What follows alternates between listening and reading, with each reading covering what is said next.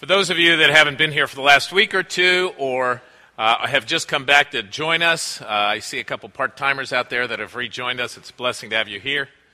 Uh, we are doing a series on the Ten Commandments, something I did about 25 years ago here. And um, it's, it's interesting because back when I was a kid, so many people knew the Ten Commandments, could say the Ten Commandments, and today, not so much. If I were to ask you the Ten Commandments, I won't put any of you on the spot. Could you recite them? Some of you could. And it's something that you know. But it's amazing how many people don't, and really sometimes confuse the Ten Commandments or not sure exactly what one of them means or how it has an impact on our lives today. Last week we talked about I'm the Lord your God who brought you out of the land of Egypt, out of the house of bondage. You shall have no other gods before me.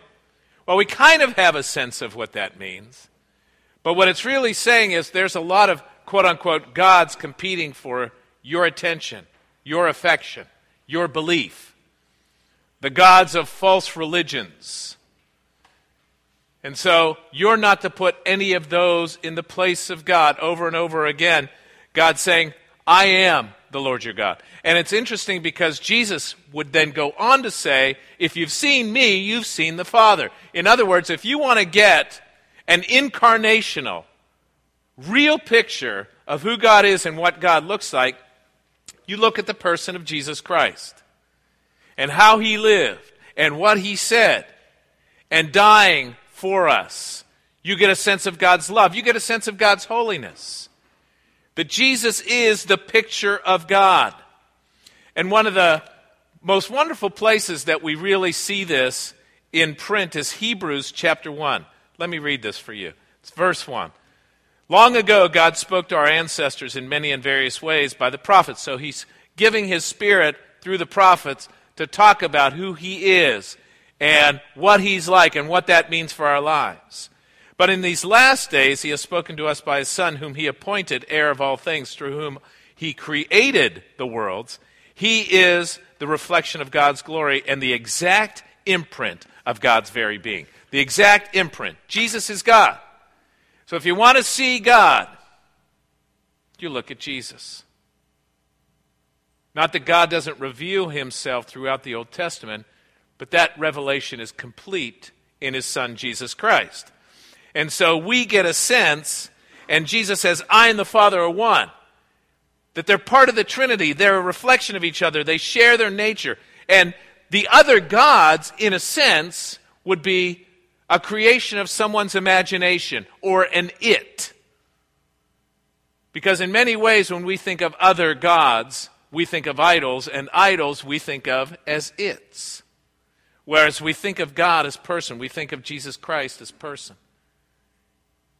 And when we do, we have this more of an understanding of this personal relationship, this love relationship, which Scripture talks about.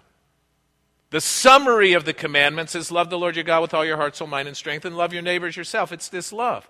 But when we see the commandments in play, it's about holiness played out in our lives, the two natures of God coming together.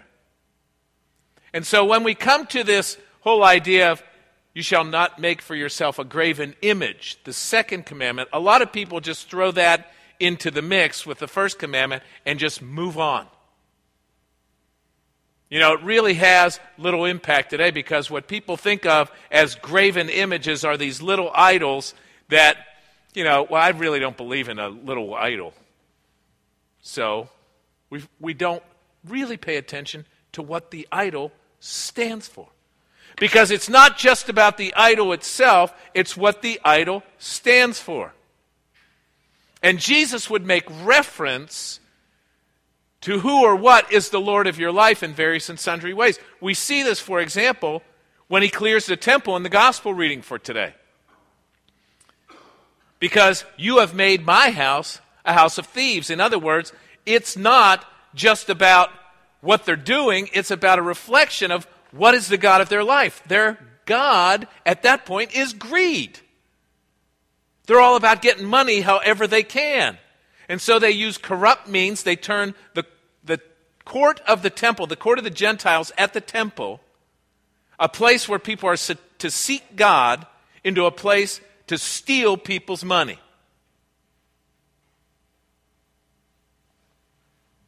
So, what became their God? It wasn't the God of Israel. It was what we would call today the almighty dollar. Jesus would say you can't serve God and money. Where your treasure is, there your heart will be also. See, that's really the point, isn't it? That when you begin to think about images, graven images, it's really what the image reflects. It's really what the image is about. And how does it has an impact on our hearts, our minds, our lives, because what we take in and we hold on to and believe we will live out. And that's exactly what was going on with the Pharisees. You know, think about some of the things that we talk about in our culture that are imitations of something else. Imitation leather. Leather. Imitation leather. Well, is it leather? No. It's an imitation of leather. It's not imitation leather. Isn't it? It doesn't smell like leather. It might look like it in appearance, but it doesn't have the same qualities and characteristics of leather. Let's talk about something that really, in our culture, loves to reflect an image that really may not be very true Facebook. And I'm not kidding you when I tell this. I know, I know. I don't have Facebook, Meredith does.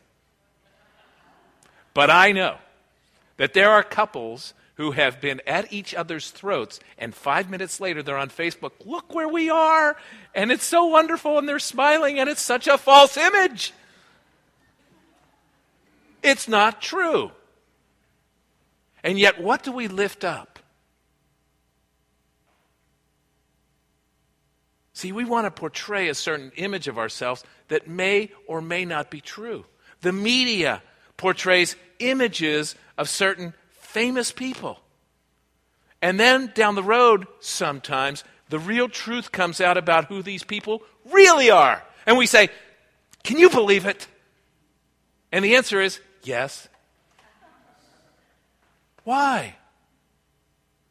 Because so much of what they believe about the world and they believe about life and they live for will lead to certain other aspects of how we live in the world. See, that's the point of idols. It's not so much the idol itself as much as what the idol will lead to. And see, we create them. We make them the God of our life. We might have represented representatives out there that we hold on to that allow us to live into that, that allow us to believe that, to adhere to that, so that we can live a certain way. And so in the Old Testament, we have these graven images. Graven images are carved wood or metal or stone. Graven, carved. So that's what we're talking about here.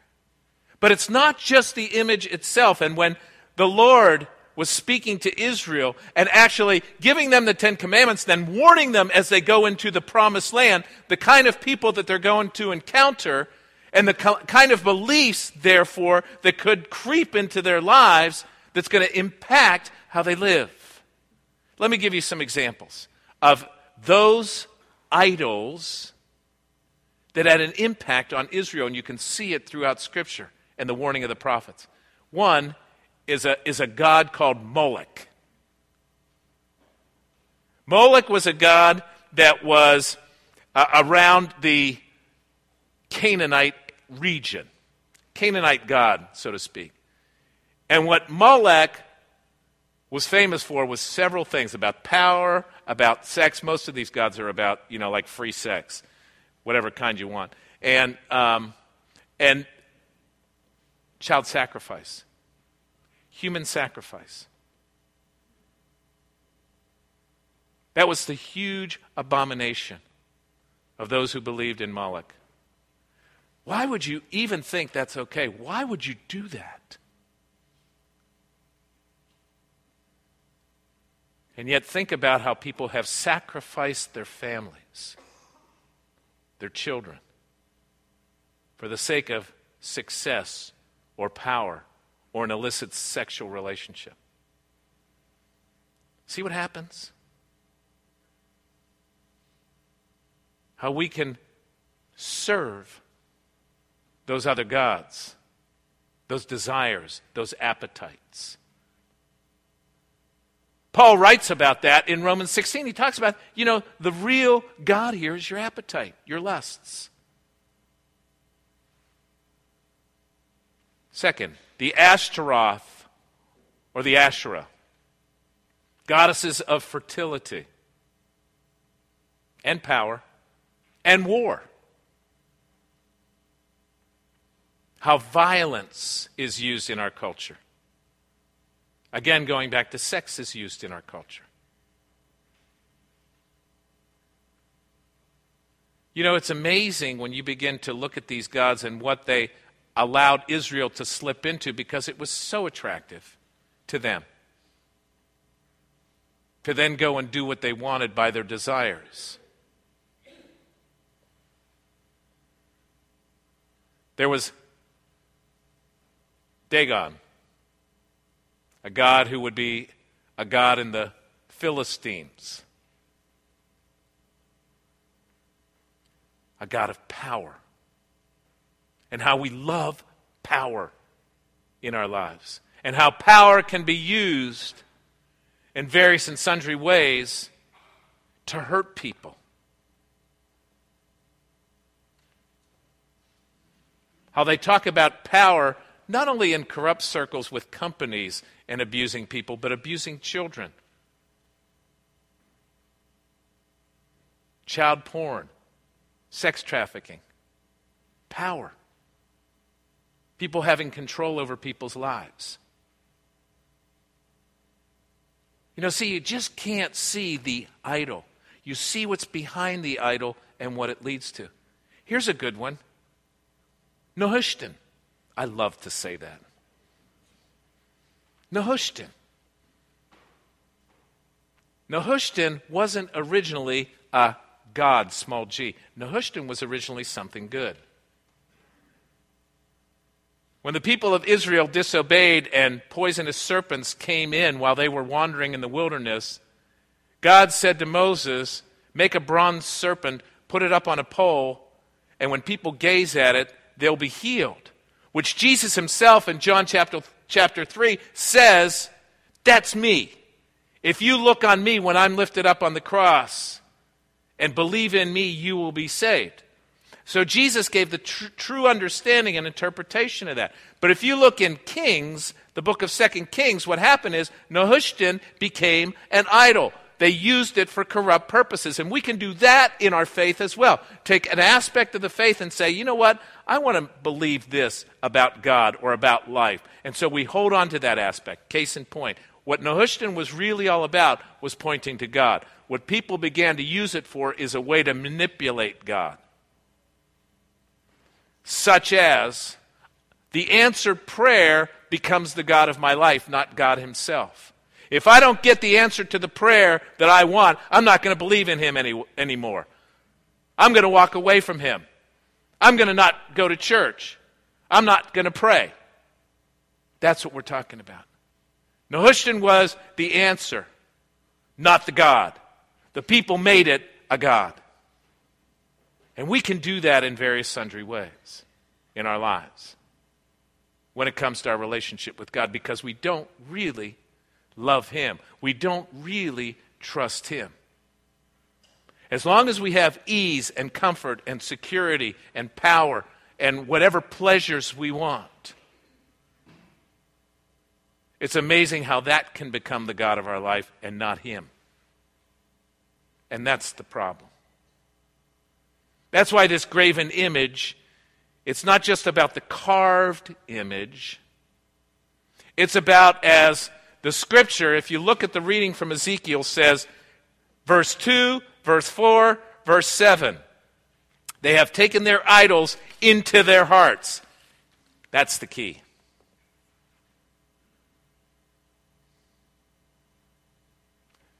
The word graven can also mean deeply impressed, firmly fixed. That's another meaning for the word graven. Because it makes the point that whatever this image or idol is that's carved now becomes carved in our hearts because we want to hold on to it. We want to adhere to it. It becomes a part of us. And it draws us away from the true living God. It draws us away from Jesus Christ. We're no longer submitted to Him. We're no longer serving Him. We're no longer, longer loving Him. Because love is about commitment. What we do is we become enslaved to whatever God we've created and allowed to be carved into our hearts and we make that our God. And we serve that. That's why Scripture over and over again talks about the bondage of sin and being set free. Going back to the first commandment the God who took you out of the bondage of Egypt, and Jesus Christ who takes us out of the bondage of sin. That's what it means. You know, take addiction.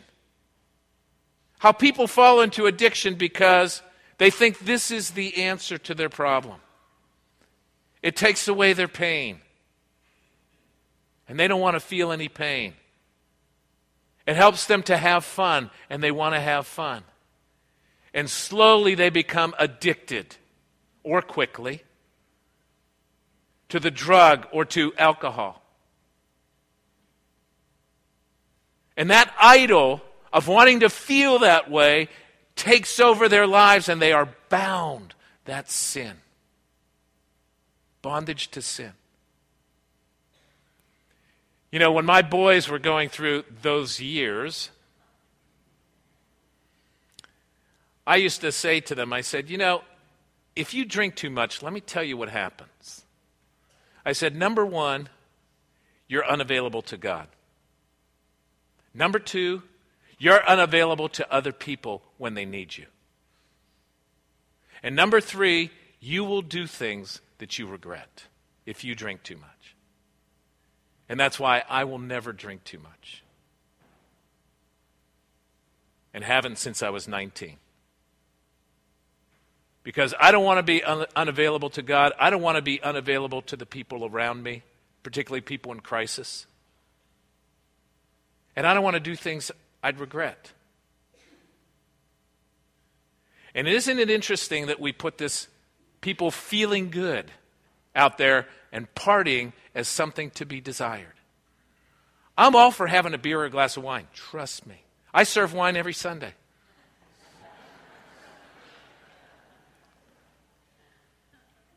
That's not the point. That's not the point. See, that's when it becomes an idol. I deserve this. I should have this. There's the problem. It's carved into our hearts because our culture says so, because other people say so. What does God say? That's the question. And it's interesting because the last meaning of the word graven is related to the grave, to death. And what do you see over and over in Scripture? The wages of sin is death. There's a way that seems right to a man, and its way is the end of death. That's in Proverbs 14. Over and over again, we see these scriptures that talk about how when we get bound to sin, there's a slow slide away from the Lord, from real life, from real freedom, from what God wants for us real love and relationships with Him and with each other. And the end is the way of death. Jesus defeated the power of sin on the cross and the power of death on the cross. when he rose again, he proved it. If we really understand the point of the gospel, he knows what's best for us. See, when we begin to take that back, those idols in our lives, we think we know what's best for us. We say, No, I want to justify this. I want to rationalize this because that idol, that God, has taken a hold of our hearts, and we want to justify our own hearts instead of seeking Him and what His call on our, is on our lives. You know what happens when we adhere to these false gods? We begin to limit the true God and His power in our lives and what He can do with us. We limit Him, we subtract from the life that He has designed for us that's the best, the abundant life. We miss it. We obscure God in our lives. He begins to take a back seat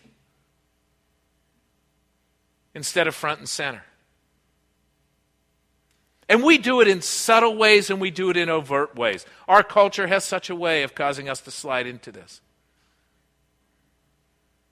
You know, something as subtle as astrology, we read it and say, hmm, that's interesting. Maybe I'm like that.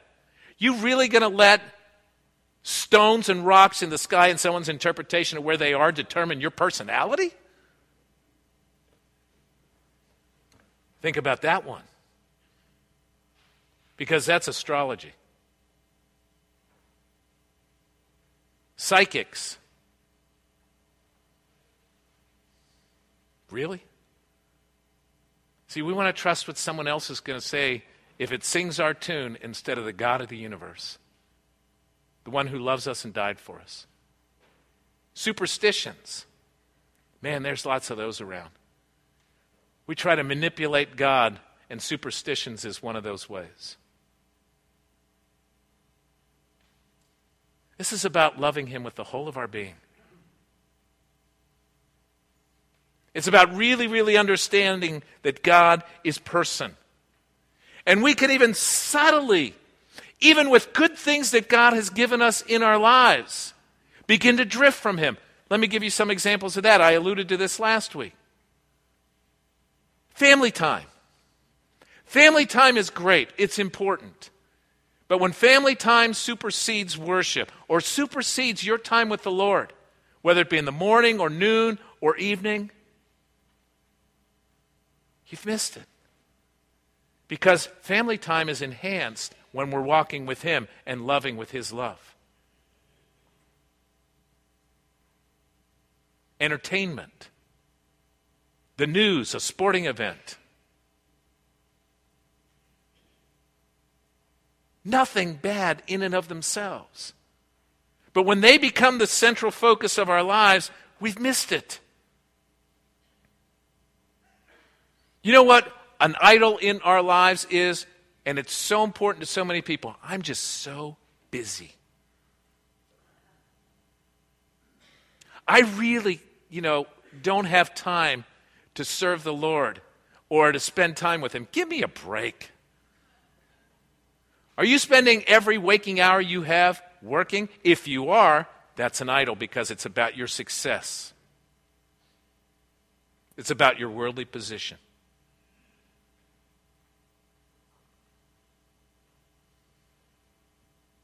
God wants you to have balance in your life. Spending time with Him every day, praying to Him, feeding on His Word. He wants you in worship, where your focus is on Him and your family. You know, another one I hear from time to time I don't mean to point fingers at anyone, so I won't in particular, but we have visitors in town. That's a great witness. You're more important than going and worshiping the Lord. I don't think so.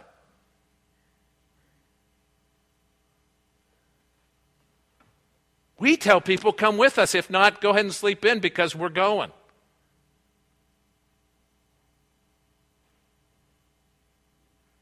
You see how subtle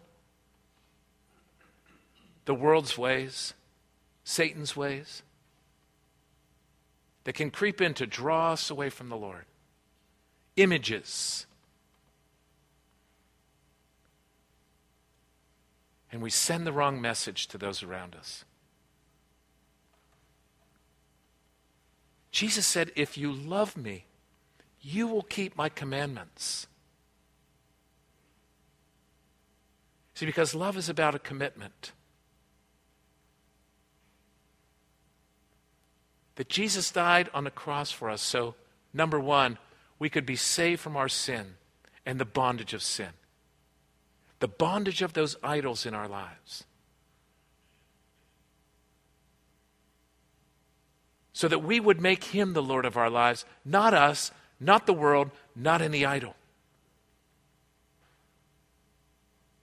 And then we would seek to live a loving and holy life because we trust him. Not anything else, not anyone else. We trust him in our hearts, carved into our hearts instead of a carved idol. No graven image because we trust him, because we love him. And then we'll love others much more effectively instead of serving those idols. Let's pray.